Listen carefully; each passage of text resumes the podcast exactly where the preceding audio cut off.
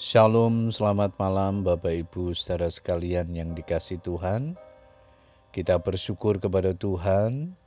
Malam hari ini kembali kita berkesempatan untuk datang kepada Tuhan, membawa segala doa dan pergumulan kita kepadanya. Namun sebelum berdoa saya akan membagikan firman Tuhan yang malam ini diberikan tema pikiran yang diperbaharui ayat mas kita di dalam Yakobus 1 ayat yang ke-14. Tetapi tiap-tiap orang dicobai oleh keinginannya sendiri karena ia diseret dan dipikat olehnya. Bapak Ibu saudara sekalian, ada pepatah yang mengatakan kualitas seseorang itu ditentukan oleh apa yang dipikirkan orang tersebut. Pikiran akan menentukan sikap dan perbuatan seseorang sikap dan perbuatan akan menentukan karakter orang itu. Karakter akan menentukan masa depannya. Maka perhatikan dengan sungguh-sungguh apa yang ada di pikiran kita, sebagaimana yang disampaikan Paulus kepada jemaat di Efesus, di mana sebagai orang percaya mereka diingatkan untuk tidak lagi hidup sama seperti orang yang tidak mengenal Allah Efesus 4 ayat yang ke-17, Sebab itu kukatakan dan kutegaskan ini kepadamu di dalam Tuhan. Jangan hidup lagi sama seperti orang-orang yang tidak mengenal Allah dengan pikirannya yang sia-sia. Di dalam Kristus kita adalah ciptaan baru. Yang lama sudah berlalu, sesungguhnya yang, ba yang baru sudah datang. 2 Korintus 5 ayat 17 tetapi sering kali gambar manusia lama kita masih ada di dalam pikiran.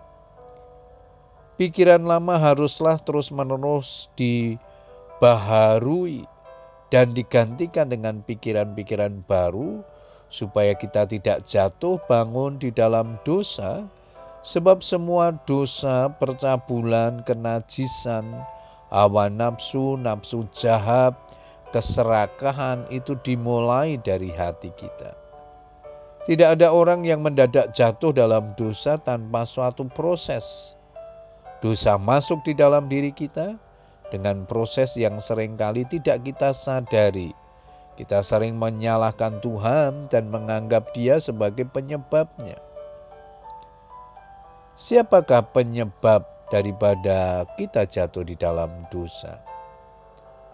Iblis adalah pemicu yang menggoda kita. Sedangkan penyebab dari dosa itu adalah keinginan-keinginan kita sendiri. Iblis menggunakan berbagai cara untuk menggoda kita melalui situasi dan kondisi, melalui orang lain maupun materi untuk merobohkan pertahanan kita. Pada saat godaan itu datang, kita sedang diperhadapkan kepada dua pilihan.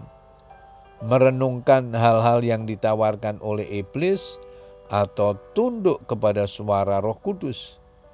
Bila kita terus-menerus merenungkan tawaran iblis, maka keinginan kita itu menjadi begitu kuat sehingga ia memikat dan menyeret kita untuk jatuh ke dalam dosa. Akhirnya keinginan-keinginan tersebut pasti menghasilkan buah dosa dan dosa yang matang akan menghasilkan kematian.